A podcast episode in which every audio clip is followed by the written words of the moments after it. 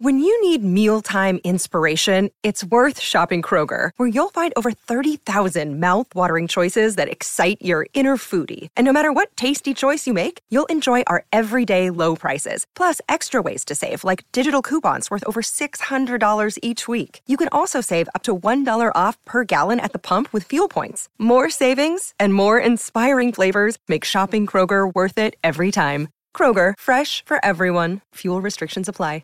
Hello, it is Ryan, and we could all use an extra bright spot in our day, couldn't we? Just to make up for things like sitting in traffic, doing the dishes, counting your steps, you know, all the mundane stuff. That is why I'm such a big fan of Chumba Casino. Chumba Casino has all your favorite social casino style games that you can play for free anytime, anywhere with daily bonuses. That should brighten your day a little. Actually, a lot. So sign up now at chumbacasino.com. That's chumbacasino.com. No purchase necessary. VGW Group. Void were prohibited by law. See terms and conditions. 18 plus. It's time for today's Lucky Land horoscope with Victoria Cash.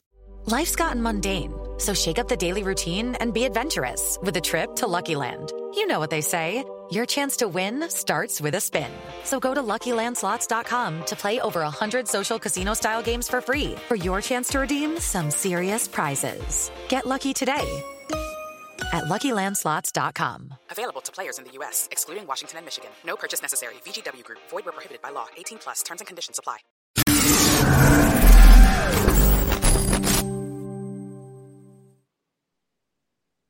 Good evening and welcome to Sugar and Silk. My name is Ben Doughty and I'm delighted to be joined this evening by my old friend, my good, um, Chief Operating Officer of SJM, Shane Watson. Hey man, how's it going? You all right, yeah? Yeah, not bad, Shane. Um, before we talk about stuff that's more um, specific to your stable of fighters, um, I take it, I know you got your finger on the pulse, so I take it you saw Regis Prograis and his somewhat underwhelming performance last night in New Orleans. Yeah, yeah, I watched him. I've followed Regis Prograis for a long time, way before the World Boxing Super Series. Um, always thought he's a very talented guy. Actually, I thought he could have got the nod against Taylor, to be honest. Um, that couple of years ago in that World Boxing Super Series final, I thought if it was in one of ones, if it was in his home territory, probably would have won. Um, I think I remember on the night Andy Clark scoring it four rounds to Prograis, which was a bit alarming. I don't think it was that clear of a win, but um, but yeah, no, so, yeah, a very talented fighter. Hasn't he's had a bit of a strange career since the World Boxing Super Series final. He went and boxed um, with Probellum, of course, and then where he beat Tyrone McKenna in Dubai and whatnot. Then he went and boxed with that really random promoter called Zanfer Boxing. And Yeah. they were the ones that came in with that crazy purse bid win. And they actually Yeah. did pay it up in fairness to them. So Regis Prograis a winner there, I guess. And then uh, Because he said he hadn't been Yeah, paid at first, right, Shane? He, initially, he said that he hadn't, the check had bounced, did he say? Yeah, do you know what? It was a little bit. He, he's lucky he didn't get done with, with defamation of um, defamation there because he um it was quite simple. When you wire to um, when you wire from uh one country to another in America, it does take a bit of time. Like when I, when I have to pay for sparring for Joe in America, like, I'll do the transfer, but sometimes it'll take about a day to get in. Like it's not. Yeah. And if, it's not, what you can get, you can get the wire. As long as you get the wire code, you can see that you've been paid. Yeah. So it's like it's no bullshit. Yeah. And he just panicked and went on social media and did all that stuff, which is quite damaging because if I was a fighter and I've seen Regis Prograis said that and they come with me with an offer, you're going to naturally be a bit scared to go and work with them, aren't you? I don't think Frank Warren would have swallowed that. Somebody saying on, on you know, to the world that I've I've not been paid if my check has bounced or whatever, or just I have, it hasn't cleared. Yeah, I know. I mean, like he could have easily checked with his team for a lot first and gave it a couple of days. Then you can start, you know, throwing allegations around and, and putting pressure on them. But do it on the day that they said that they were going to pay you when they sent you a wire code, I think it's a little bit harsh. But, um, but yeah, each their own. But yeah, on the performance yesterday, I I'm a bit surprised. I mean, Zula was a nightmare of a style to box, isn't he? I mean, he's not. You wouldn't, you wouldn't hand, you wouldn't really want to hand pick someone like that for your guy to fight, would you? I mean, he's not. Oh. And I mean, even though a split, you'd think a guy that no one's really heard of before losing a split decision in a fight, but he could have maybe have won as well. You would have thought that would have really done his stock the world of good, wouldn't you? Looking on the outside, but if you actually watched a fight, who's going to want to want to fight that guy moving forward? He's going to be he's an absolute nightmare to fight, isn't he? Not the most pleasing on the eye either. Well, I think he's probably he's like a like a Manning Galloway, but with a punch, which you know, like that really, I suppose, qualifies him as that chairman of the Who Needs Him club, as Reg Gutteridge used to used to put it. But yeah, I mean, I, I accept the fact that Regis Prograis is a better fighter than you might have thought last night, if that was the only time you'd seen him. And you know that he just had a style where a guy constantly was going backwards, unorthodox, unpredictable, and he could whack a little bit, couldn't he? Um, I yeah. think um, it's interesting because it, I see that uh, Oscar De La Hoya, who's made a few forthright statements lately on Twitter, he said another shit show from Eddie Hearn in the US, and somebody else replied, you know, nah, come on, Oscar, what are you talking about? Wake up, he's the best promoter out there. And Oscar just responded, in the UK he is, but in the US he's shit, which is it's a little it does seem a little bit unprofessional for De La Hoya to be free swinging like that, and it, it does read more like fanboy sort of comments. I don't know what your take on on that particular. It was situation. weird that either man is slagging each other off. They both got to deal with the zone, so they share the same broadcaster. Then you're kind of slagging off the broadcaster as well, right? That you're working with. Yes. Because if you're saying their shows are shit, you're saying that that channel is putting on shit shows, right? So it's a little bit of a conflict of interest, in my opinion. If anything, they should be working quite closely together to get the best fights possible for their the channel that are paying them, essentially. So uh, I do find it a bit strange. There's obviously a bit of jealousy there um, from Oscar De La Hoya's side because it seems to be him that keeps piping up with all these comments, him with the lawsuits of these fighters, and it's him that keeps losing these stars. So, um, I mean, Eddie's lost a few good fighters as of late as well, but um, but yeah, I find it weird that Oscar De La Hoya is saying stuff like that, and and same vice versa when um, they share the same broadcaster. And listen, you can say Eddie Hearn's the best promoter in the UK, but Frank Warren's an unbelievable year, isn't he? Unbelievable year and a half, two years with BT. So the thing is, Warren, the thing about Warren is he is so tenacious.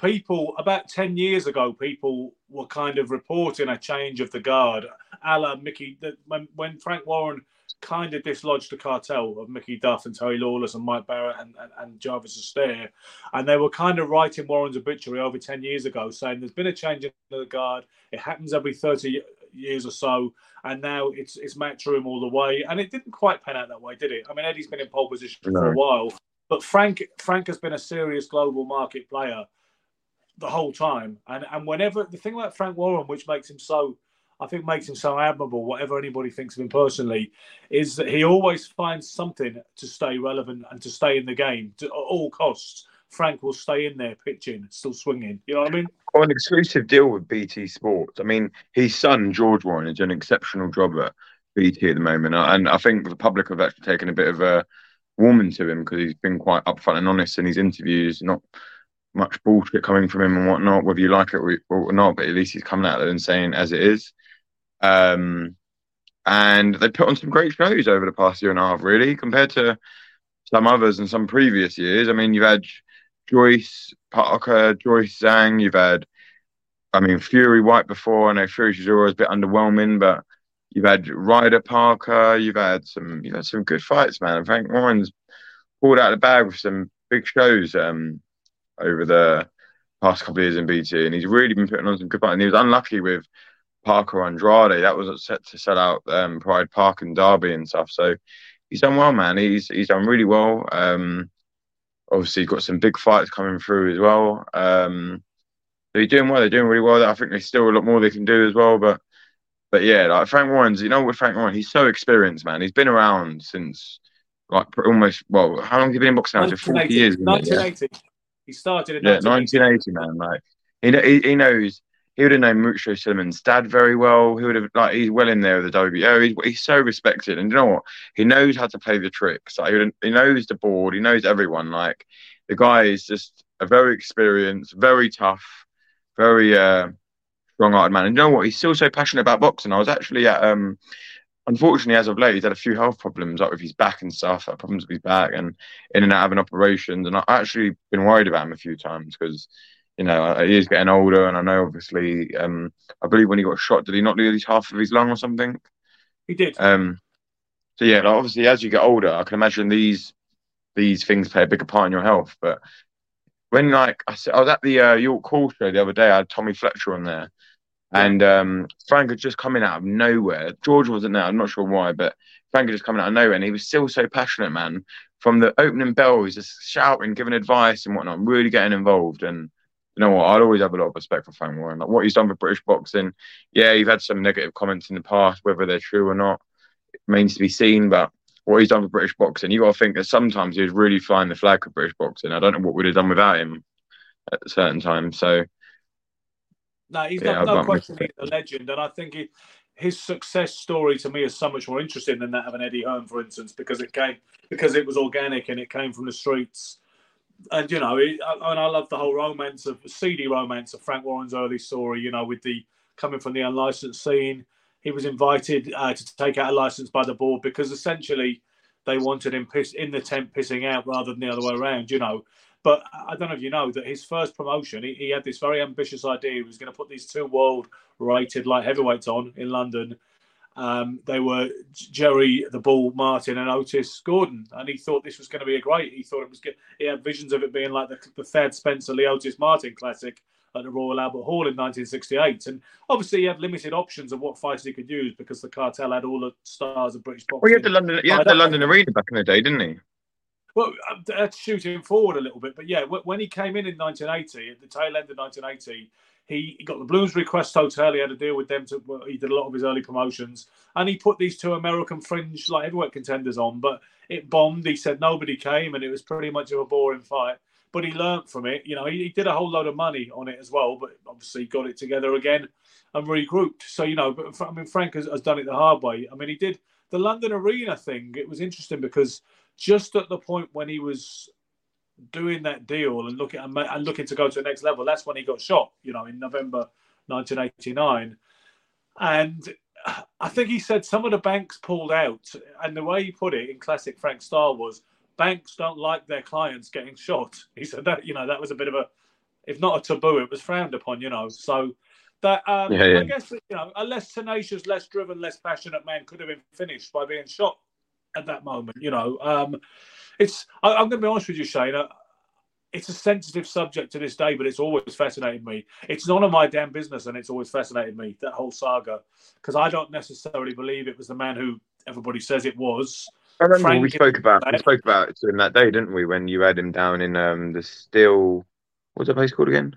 Steelyard, yeah. Oh, you were there. You Yeah, okay? You were there. You were there with Terry Marsh. Um, but you were there that night. I remember. Uh, all right, go on. I mean, we're fuck it. We let podcasts are supposed to be entertaining. At the end of the day, I've got nothing to sue anyway. You might be in a different position because you've done well, so I don't know. But do you? What was your impression? Can I ask you? I, I tend to believe Terry when he says he didn't do it. I, I, he convinces me that he there was no love lost. Thing is, didn't I mean, it. like, What's your it was. I think what what year what year did this happen again? November 1989, November the 30th, So, yeah, that was six years before I was born, right? So, if I'm being honest, to give a real detailed opinion on it, I would definitely not be the best person to go to, just because number one, I met the man. Well, I'm trying to do a bit of quick maths here. Well, about twenty year, well, twenty years after he supposedly had done it, whatever it was, like, Yeah. So if, if he had or hadn't done. I'm sure he'd be able to convince me by then that he hadn't done because he's had 20 years I- to think about it. That's a fair years. point. You're not necessarily the right, same but- person. I, I hear what you're saying. You're not necessarily the same person 20 years later. Yeah, and I mean he's So- an intelligent guy as well. He- What did he what did he do after that where he got where they said he was a whistleblower and whatnot and got rid of him? He, he had quite a good job, didn't he? I can't remember what it was. He worked in the city, didn't he, Terry Marsh? Terry Marsh did work in the city at one point. I, I met him for the first time in And that's when he had that uh, whistleblower problems and they blew him out or something, didn't they? Something like that. But Something um, like that. I mean, he was he was involved in politics too. He was a conservative politician for a while. he's very I mean, Uh, he's, he's an intelligent he's an intelligent guy, clearly. Um, I mean, even that day, like even bearing in mind, obviously he's an ex-world champion and whatnot, obviously undefeated world champion as well. But he still has his he still has his whiskers about him. You know, he's not he's not um didn't really seem like he'd slow down much. But uh, but yeah, I, I can't give a detailed opinion because honestly, my opinion is next to nothing. It doesn't really mean I haven't. I can't act like I've done a great deal of um uh research into it because I haven't. But the only thing I can say, thank God that Frank was okay from it because I don't know where British boxing would have been without him, you know. So um, and do you yeah, know that's all I can really say. Do you know what? Um, the the thing um, that's, that's very Frank Warren esque about the whole thing was that while he was under that operating table to save his life, you know, and he lost half a lung and everything, they also discovered, I think it was a cancerous tumor or potentially, they, they discovered a tumor, I believe it was, uh, incidentally during that procedure, which apparently they, they dealt with that too, which which actually saved his life. So it is typical of Frank Warren. When somebody tries to end his life in cold blood, it ends up doing him this big favor where they find something that might have killed him had it not been detected. I mean, that is very Frank Warren. Um, you know what? That's why I have to admire him so much, man. Like, I ain't gonna lie to you. If someone had shot me, and and it was boxing related, um, that would be way more than enough for me to walk away from this sport for good. Like, that'd be way more than enough for me. Like, for him to get up, Ooh. luckily come out strong, and to continue still to this day, all these years on utmost respect for him, man. That's a true strong warrior there, man, in himself. Like I can't, I haven't got one bad word to say about him. I've just, just on that alone, I have so much respect for him. Like imagine still carrying on with that, and that, that and and whoever's done it, that's just one person. Like he could have, that could have been in the back of his head that many more wanted to do that. But you know what? Still to this day, he's battling it out, putting on massive shows, massive pay per views, and um, and and and still competing against the other big promoters, isn't he? So. Yeah, it's honest of you to admit that you might have walked away if it, had happened to you, Shane, because you know, in the spirit of fun, some people were saying you looked a bit spooked by Joseph Parker that time. Never mind, you know, never mind like uh, firearms and the rest of it. Yeah, exactly. Can you imagine it? Exactly. We're talking about two completely different specimen of, of human beings here. Do you know what I mean? So, like, yeah, yeah no, I've got the utmost respect for him, man. You know what? And, and with us at SJAM, we've had two oh well, we had Cody Davis before, but so two fighters currently with Frank Warren and Joe Joyce and Tommy Fletcher, and they have been great and amazing to deal with every time. And I haven't got a bad word to say about them. They're good people. So let's talk about Joe Joyce. It's always a tough call when a, when a, when a guy who's on the road to a world title shot, on the verge of a world title shot, gets derailed in that fashion inside the distance. It's a tough yeah, yeah. call when you're going to roll those dice again and go straight back in with a guy. Frank Bruno, uh, his brain trust chose not to do it when Bone Crusher Smith famously knocked him out in 1984. Um, and they rebuilt him a little bit more slowly. Uh, and then, in fact, he never fought Bone Crusher Smith again. The, I guess the modern parallel that a lot of people cite as a, as a, as a foreboding yeah. of, of, of, bad, you know, karma is the David Price situation with with, with Tony Thompson when he he did choose to roll the dice and jump straight back in with his conqueror, and it didn't it didn't work out for him. How much of a tough decision has it been with Team Joyce? How, how long did it take, you know, for you guys to arrive at that decision? I'll be honest, right? I'll take a while explaining this as well because I ain't gonna lie to you, man. I've been getting a lot of shit online from people who chatting a lot of shit and they don't know what they're talking about, right? So, yeah. listen, I respect everyone's opinion. At the end of the day, it's boxing, it's a sport. Everyone's got an opinion and they're entitled to their own opinion because at the end of the day, they're either paying to watch it on TV, whether they've got a BT subscription or they bought a ticket and they put money into the show. So at the end of the day, who am I to say anything? It's like if you watch a football, everyone's got an opinion on that as well, haven't they? If you put the money in and you're paying for it, I guess you're entitled to it. But when like I get messages from people telling me Joe should have sparred Southwards, I was like, yeah, yeah, yeah. We went to, we went to Vegas for ten weeks, no longer than that, twelve weeks, and we didn't spar Southwards. Is that what you think? I was like, we sparred yeah. Southwards three days a week, Monday, Wednesday, Friday, for I don't know, seven weeks, eight weeks, whatever long it was. Yeah. Like top level Southwards as well, right? Like people yeah. make up bullshit rumors that are not even true. Like, that yeah, we're gonna put at that fault, level. Shane. That was Frampton's Sorry? fault. He said that was Carl Frampton's fault. He said he looked like he'd never even seen a southpaw. You know, do you remember that? He, yeah, and um, maybe, maybe, do you know what? Maybe an element. I can kind of see why Carl Frampton would say that, yeah, because he's saying from the outside, and, and Joe, Joe maybe didn't look like he'd ever seen a southpaw, but like you know, there's a lot of. I don't want to disrespect disrespect Zhang, so I'm not going to go too deep into what went wrong and and why Joe put in such a below par performance on the night because I want to give respect to Zhang. I, I really like his team as well. The Lane brothers, um, who his managers, are really good guys. His trainer's a, a lovely guy. Um, I think you might remember him. He used to fight back in the day. He, he boxed in America. Um, Curtis George, his name was. I. Yeah, yeah, he won yeah. the NABF title, I think, didn't he? Like, but um, but yeah, yeah you know, I've got respect for him. I've got respect for Zhang as well. Zhang's an Olympic silver medalist, and and he and he should have beaten Hrgovic. I don't know anyone who gave that decision to Hrgovic on that night, you know. And I, I said in the whole build-up, that the risk in this fight is that Zhang hasn't got the respect that he deserves going into this fight. I, I can really fight. I can seriously punch. And for Joe, I always said first four rounds is going to be dangerous for him. Going to be dangerous for, for him, and we have to come out fairly unscathed out of the first four rounds. And if we get out, it would go into Joe Joyce's favour. And and I think watching it back, I think everyone when it's such a big upset, everyone goes really harsh on the fighter. Yeah. Um, well, the, the favourite, and makes it out to than it. Joe was getting a number done on him for the first four rounds, and I'll accept that, and I'll be very honest with it. But if you watch five and six, Joe is coming into the fight as he typically does, right? And I Yeah. think it's fair to say he at least won the sixth round, right? Where he's got, like he was going to win the sixth round until it got stopped with his eye. I think that's very Yeah. fair to say. If you look at the punch stats, and I know that fights are not just done off stats, I'm not I'm not basing it off of that. But Zhang had slowed right down. He was tired and he was coming It was coming square on and he was gassing out. And it, there's there's not a worse heavyweight in the world to do that against than Joe Joyce, right? Yeah. So but obviously we didn't get to see past the sixth round because of the eye injury. And fairness to game, game plan worked and he was a better man in the night. But anything that could have gone wrong that night genuinely went wrong. And I know that it's going to sound like an excuse. I'm not going to go in detail about what it was and whatnot because he won Zhang one fair and square. And as the fight ended, he deserved to win. The fight should have been stopped because because of the eye injury, and I'm totally with that. And his game plan was better than ours in the night, and he got the W. So, um, so fair play to him. I've got all the respect in the world for him, and uh, can't wait to hopefully see him again soon. So, what some people say, the reason why some people don't think it's a good move is they say with a guy like Joe Joyce, the consensus is that he has no defense.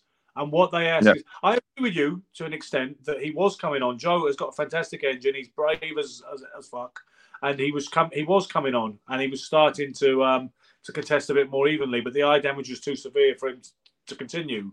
Um, but people say that because he gets hit so easy and because he relies on his durability and his fantastic fitness and his strength and his power, um, with a guy that was outboxing him quite comfortably for four rounds, as you say, they ask what what adjustment are you going to make with a guy of Joe Joyce's age when he has those kind Yeah. of defensive frailties at this stage? It's a fair assessment. Listen, it's a fair assessment, and I maybe if I was a, just a fan on the outside, I'd probably be thinking the same thing. But at the end of the day, people got to remember Joe is 37 years of age. We've got him into a position we did to fight for a world heavyweight title. Yeah, people say, "Why did you fight Zhang then?" Right.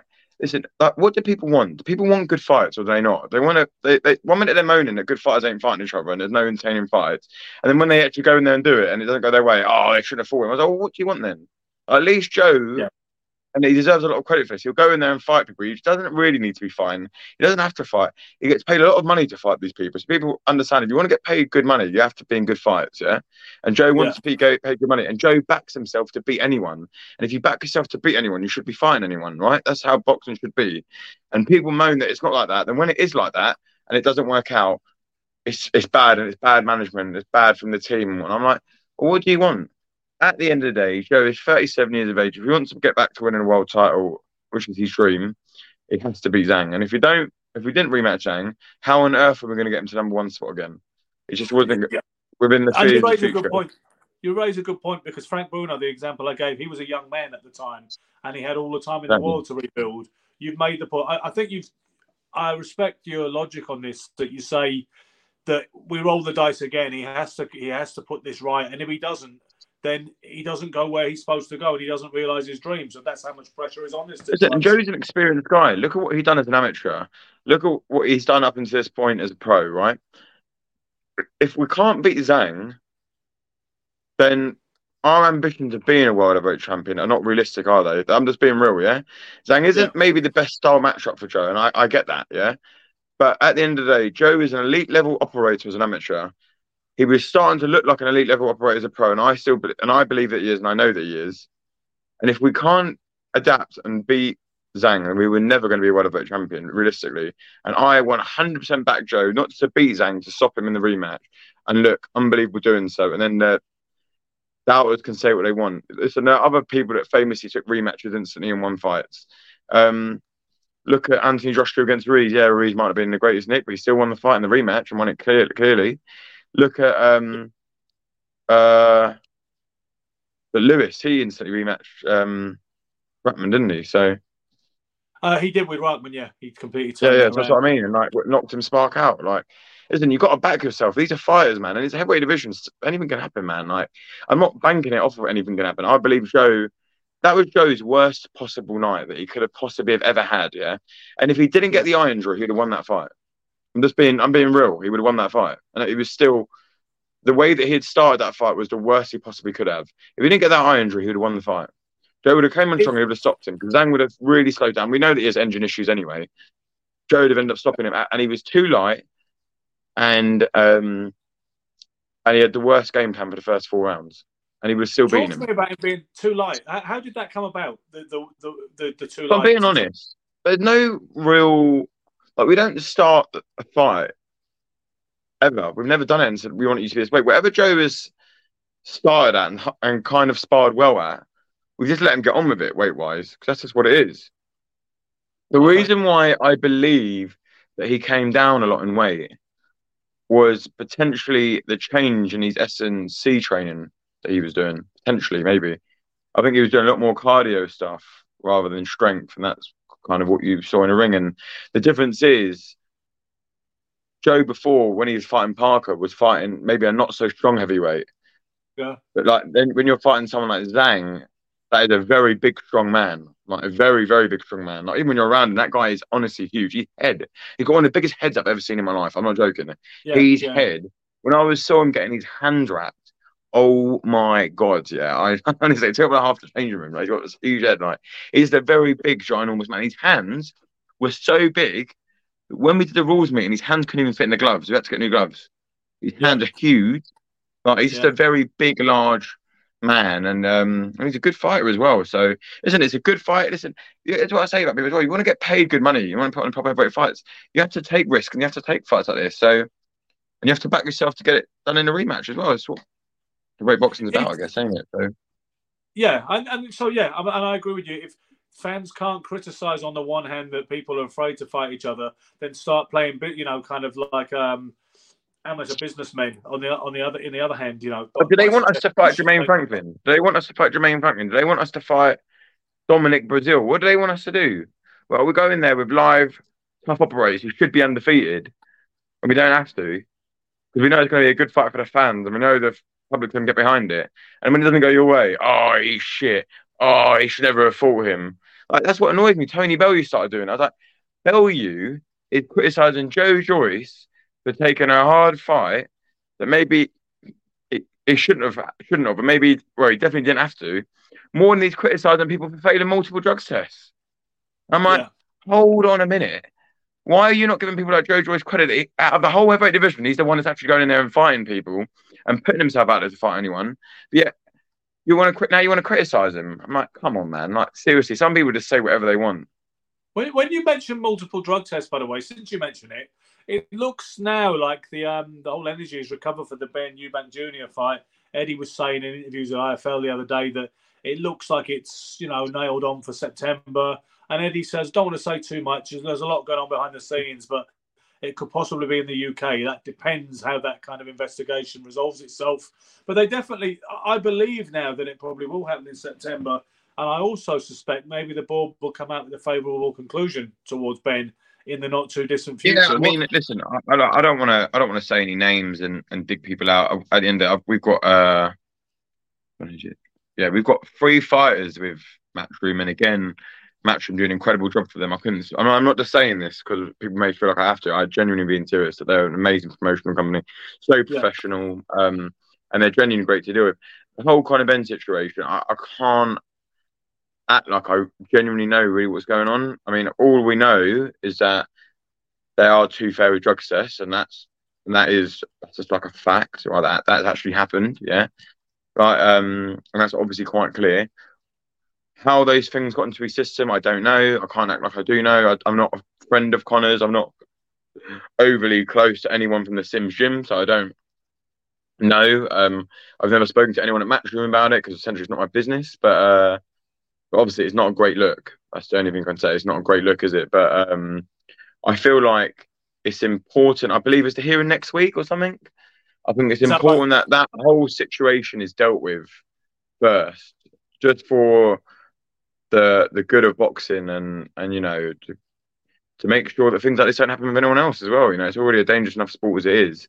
Um, but yeah, I don't want to go in and start slagging people off and saying whatnot. I'm just making a clear point on certain people's comments that they want to slag off a fighter for taking hard fights when he's a clean athlete. He's taking tests he doesn't need to take.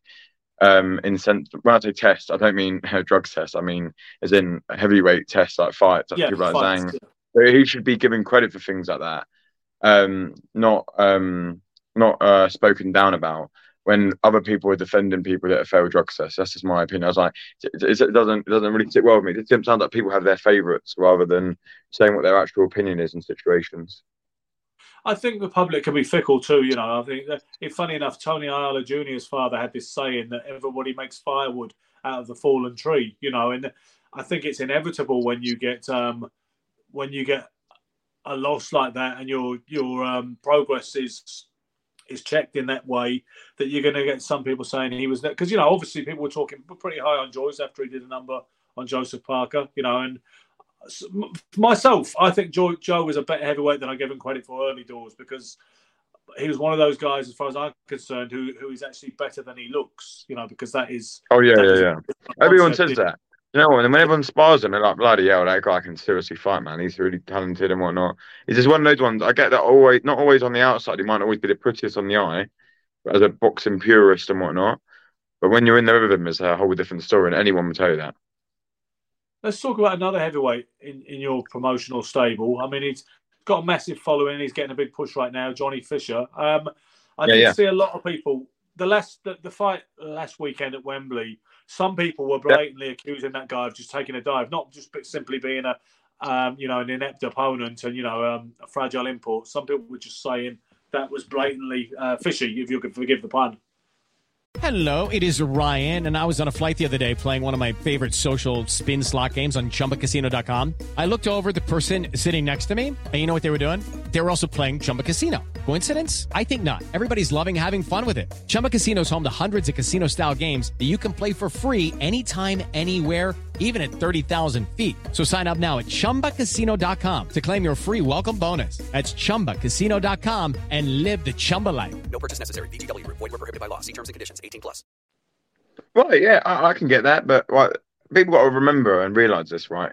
A lot of people just look at someone's record and make a judgment off of it. And listen, everyone knows that records don't always tell the whole story. You can get, you can train a guy, you can train a ham sandwich at 18 and 0 these days. And No, if you you put could- an 18 and 0 guy in there with Johnny Fisher, everyone would be like, oh, that's a good step up without even really knowing what he's he's stepping into. Yeah. And that guy, people actually look into Emilio Salas. I'm not going to act like he's a fringe world level guy because he's not. But if you look at him, he's beaten Golden Glove champions in the pros. Yeah. Yeah. He's beaten multiple undefeated guys. He's drawn in a fight that he definitely won against a guy that was an unbelievable amateur um, who had knocked out people like Brazil, who's a good amateur as well, and knocked out many other very good fighters who- who've done on well to be a pro, in Yoltea Perez and people like that. And like, he's he's operated at a good level. Now, I wanted Johnny to fight another southpaw before we stepped him up. Yeah. So he fought, he boxed a southpaw in his debut. when It was over and around. Yeah. This guy, from watching him on the outside, he had a very amateur style, and I thought he was going to give Johnny problems for four or five rounds. That was, and then I thought Johnny would get to him eventually and stop him. That was what I wanted from it, because then I felt like, oh, we'll be ready for a title in our next fight now, and then I can really push him. Unfortunately, it didn't end that way, and I can see why, to the public's frustration, why they might say certain things, and I get it. But people also need to remember, Johnny Fisher has had hardly any amateur fights. He hasn't been boxing that long. It's not his fault that people put him chief support. Yeah, it's not his fault that he has a large fan base. It's not his fault that people want to watch him fight. Yeah, that doesn't mean because of that he should be fighting British level guys. People need to remember this. Yeah, we're trying to make someone, not break someone. He's a young man. He's only 23 years of age. He's got his whole life ahead of him, career ahead of him, and he's going to fight for a title in his next fight. Yeah, people just need to get off of him a little bit.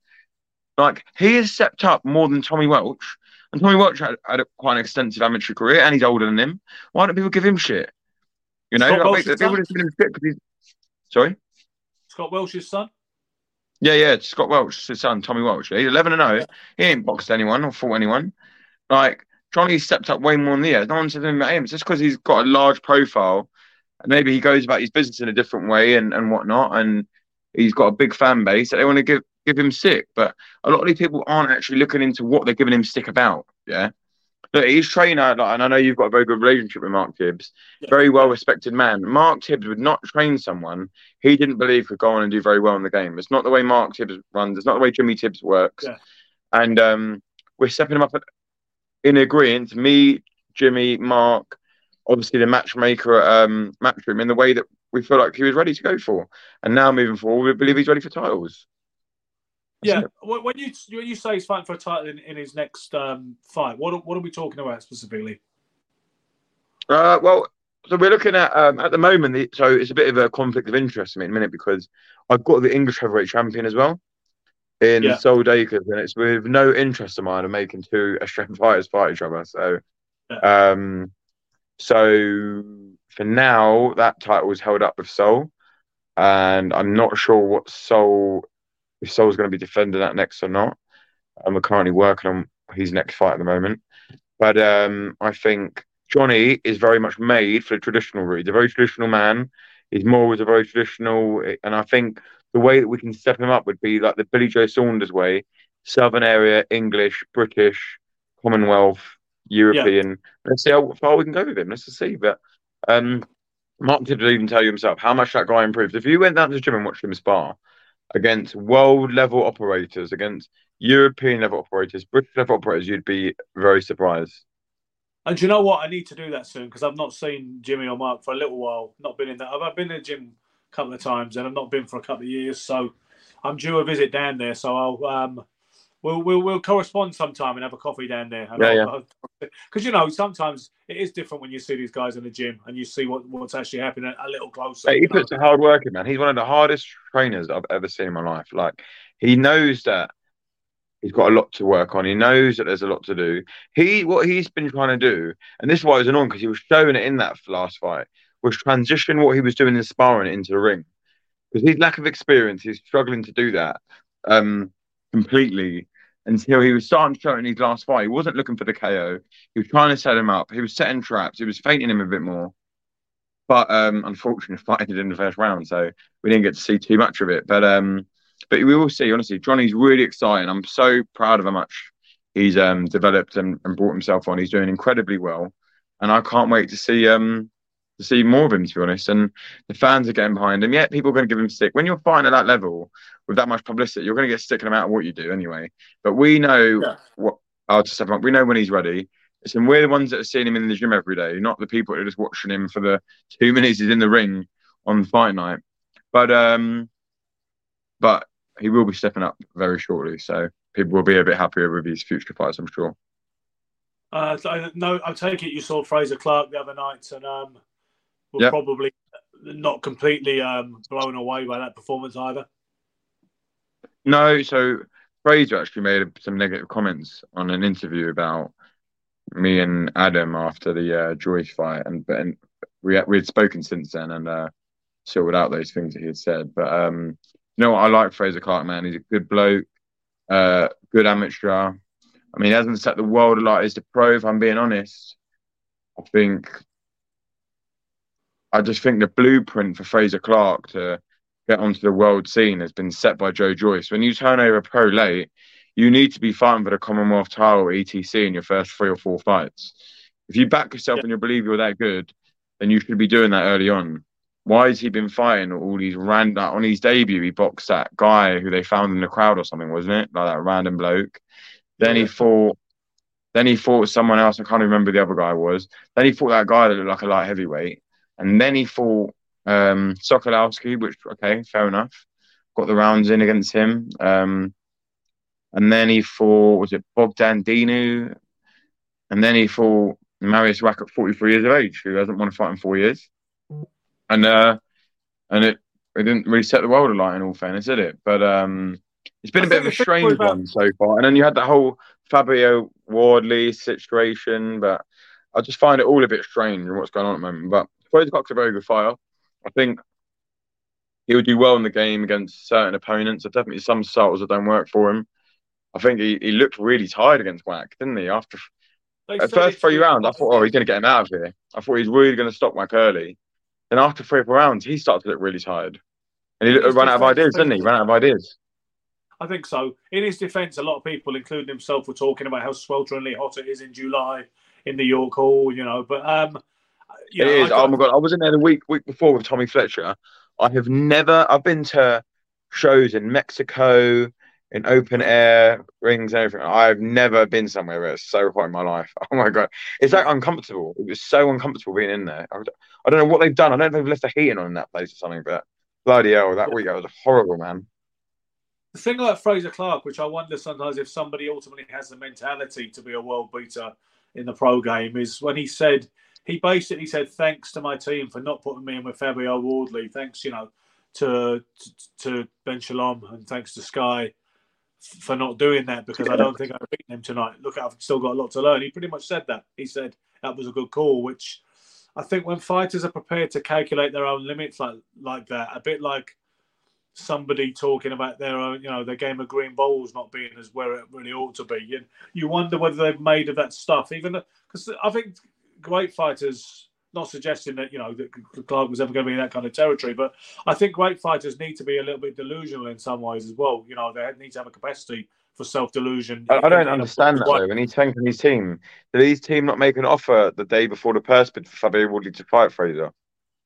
Yeah, they, I mean, they, it, then- it was I don't know what the thanking the team's about because they were trying to fight him anyway, weren't they?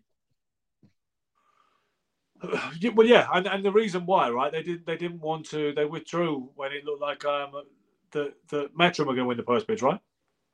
Hmm. I mean, Yeah. who knows? And again, this is one of these things. You hear different things from people, don't you?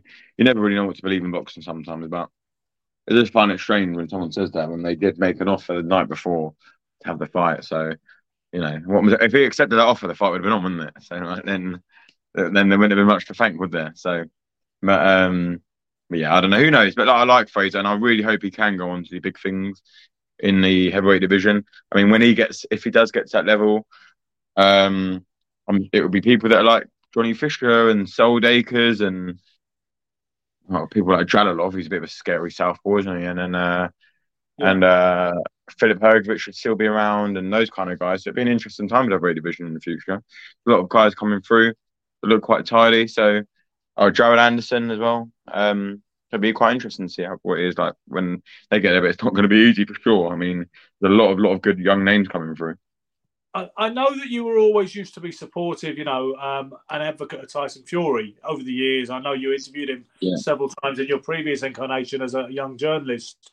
But I get the impression, I get the impression Fury is becoming one of the more unpopular world heavyweight champions in recent memory. Certainly in this country, there's been a big backlash against him. And I saw a few of your interviews during the period when Joe, when Joe was still undefeated, when you expressed your frustrations at Fury's attitude to, to fighting Joe Joyce and other and other meaningful challengers. And generally, it, it feels like Fury, the, the, the act has lost its charm. The you gap tooth dosser, this and that, and the other. And you know, and he's going to fight jo- Jon Jones and and uh, Francis Ngannou on the same night because they're both a pair of bums. My my problem No. with Tyson Fury starts before it's even Tyson Fury. People like his dad, I just I just don't understand what he's doing. Like he has to, he talks on his behalf all the time. I feel like John Fury, and it, listen, I could be wrong. I'm this is just my personal opinion. I think he wants to train Tyson Fury full time or something. Because why does he slag off every trainer he gets? And every trainer that he slags off has actually done a good job with Tyson Fury. Ben Davison done a good job with Tyson Fury. Slagged him off. Yeah. Um, Sugar Hill so far, he's not put a foot wrong with Tyson Fury. Sags him Yeah. off, and I'm like, Yeah.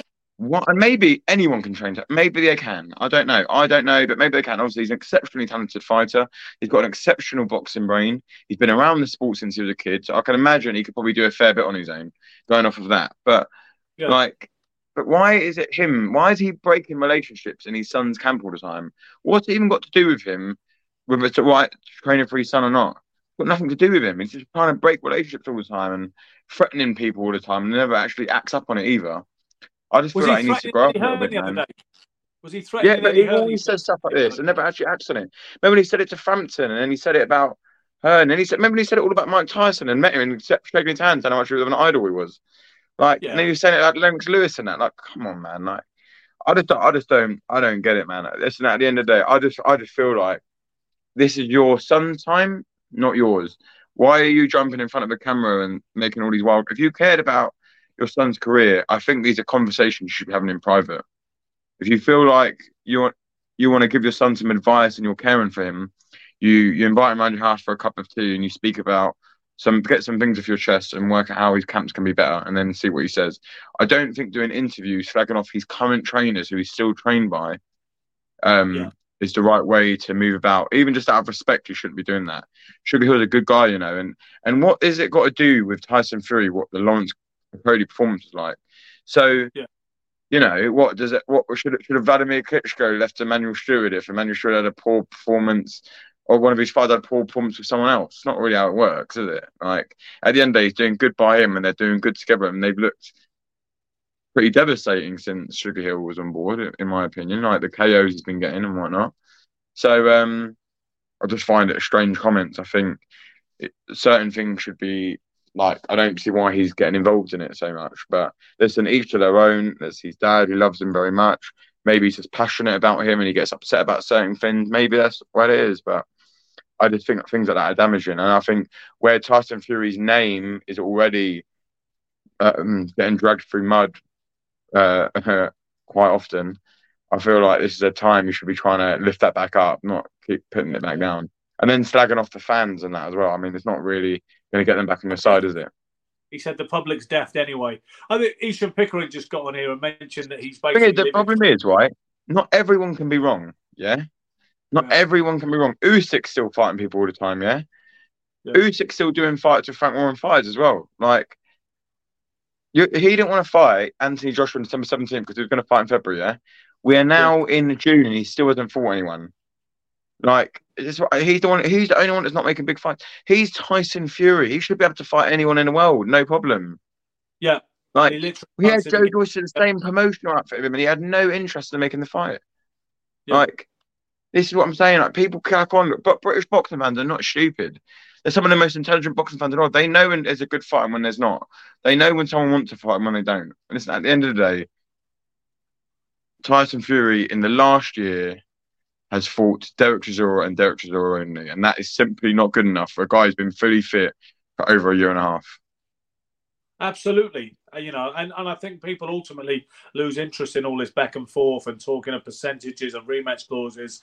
And at the end of the day, all they really care about is they want to see good fights, like you say. They want to see, you know. Mate, I want listen. Even when even when Joyce was undefeated and wanted to fight Fury, and he still wants to fight Fury, by the way. Joyce wanted to see Usyk Fury. Like everyone wants to see these fights. And it's important for boxing that these fights are getting made.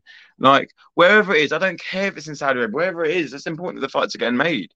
Like, no, I don't want to watch um Usyk fights some other random guy. I don't want to watch Fury fight some random guy. I don't want to watch Joshua fight some random bloke. I don't want to watch Dillian Whyte fight someone. I want to see them all in good fights. That's what you pay your money to see. And why have you worked your way up to be world champion and whatnot to then not fight top guys? That's what the way boxing should be. I, and that's why I don't understand why Joe gets criticism.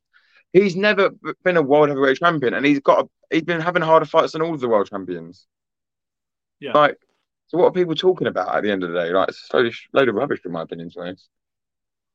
One thing I never understood fully, by the way, I never really understood the situation. Uh, that might it would be interesting for me to know. I, regard, don't know about anybody else, but what happened with, with Sam Jones? But, Uh, I, I understood he was obviously very much part of the Joe Joyce managerial team. Yeah, And yeah. I, I actually understood that your entry into SJAM was based on. A, I thought it was based on a relationship with Sam, although that might be wrong. But um, and then Yeah. the next, I went to the premiere of Joe's uh, the film about his mother, which is a wonderful documentary, and his, Yeah, his mum's a really a really cool lady as well. She's a lot of fun. Yeah, lovely Um, lady, my boys. Inspiration. And um, and I spoke to one of the relatives before when everybody was having their kind of you know drinks before they walk into the cinema, and I mentioned Sam Jones, and she said, "Oh no, not anymore. That's all. That's all changed." And I never really understood how that came about. I don't know if you could you could bring me up to speed with that.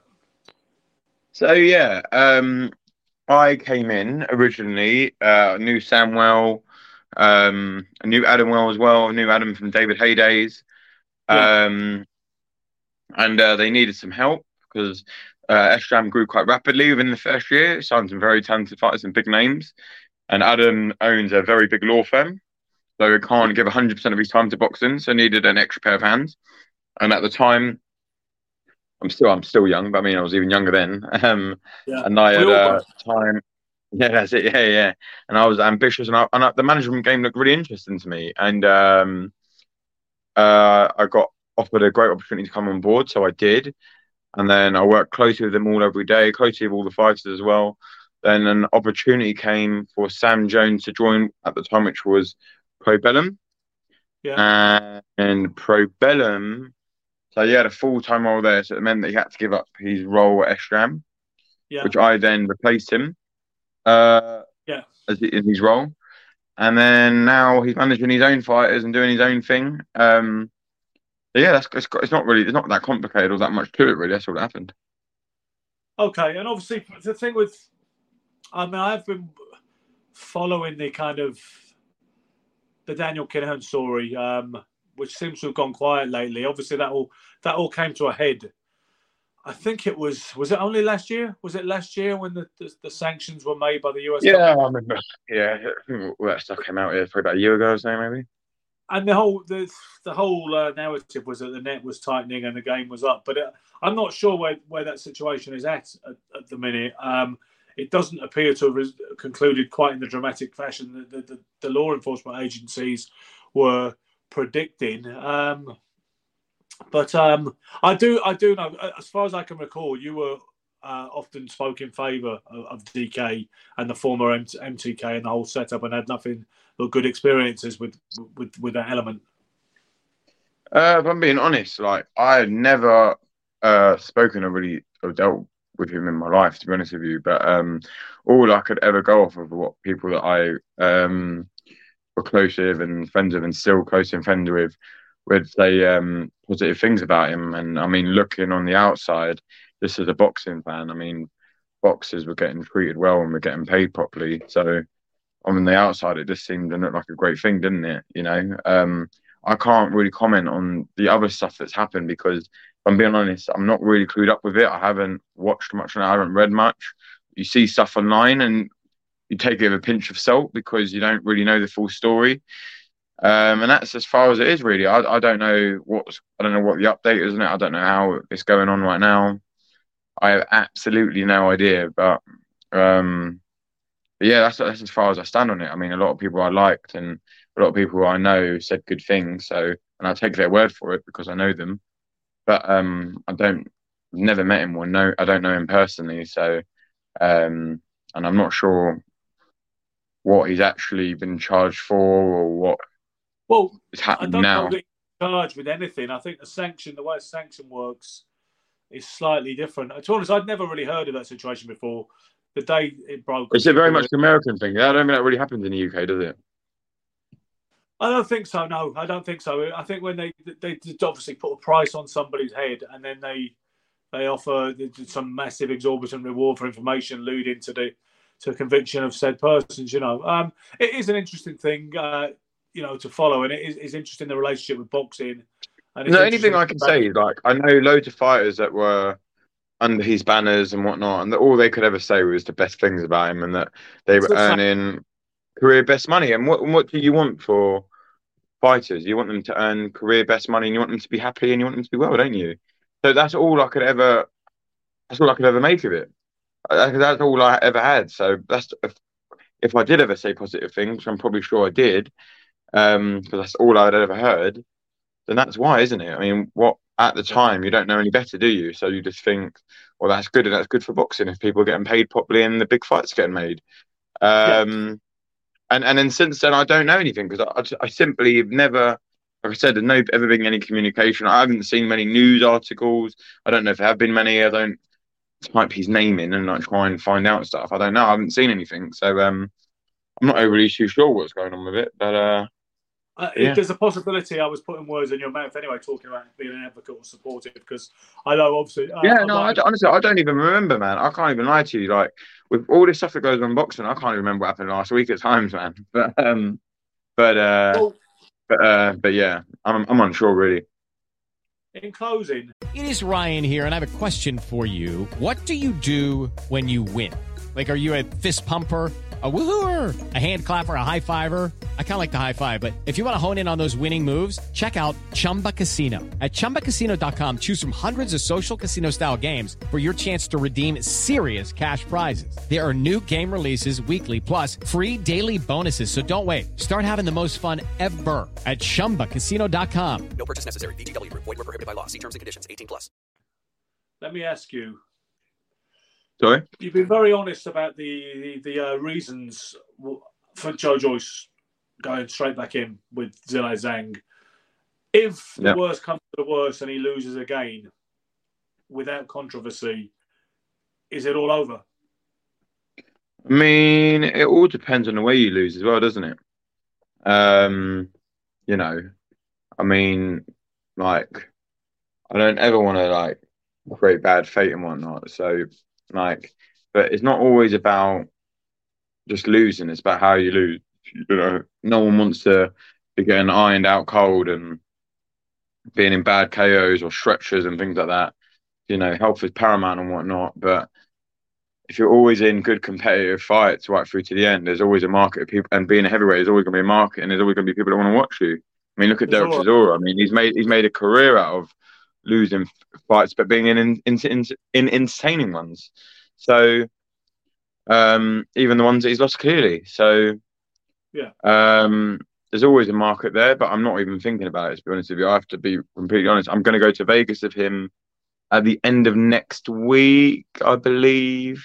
No, so we're going into a new week. It's the end of the week after that. Um, we're going to go back to Vegas and get on with the training camp. And I'm going in there with a mind that 100% there's no way we're going to lose this fight. That's what you have to do. We feed off of each other's energy and whatnot. We live together, and we have to support and back each other. We're going to have to create a good game plan to um, get the W.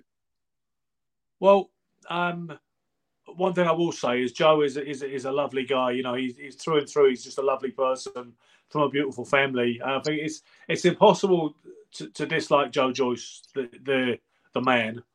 Um, and um, I appreciate you coming on. I, I wish you all the best of luck in um, when you're going to the eye of the storm again. So, so I hope everything goes well.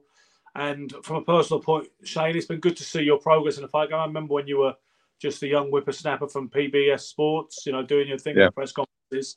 Now you're a mover and a shaker. And I know it's not just me who has to interview you. So thanks for coming on, and we will speak to you soon. Thank You can- man. you Take care. Enjoy the rest of the weekend, guys. Yeah. Okay. Thanks all. Done. Be um, lucky. Punching. Sports Social Podcast Network. It is Ryan here, and I have a question for you. What do you do when you win? Like, are you a fist pumper, a woohooer, a hand clapper, a high fiver? I kind of like the high five, but if you want to hone in on those winning moves, check out Chumba Casino. At ChumbaCasino.com, choose from hundreds of social casino style games for your chance to redeem serious cash prizes. There are new game releases weekly, plus free daily bonuses. So don't wait. Start having the most fun ever at ChumbaCasino.com. No purchase necessary. Group. Void were prohibited by law. See terms and conditions. 18 plus.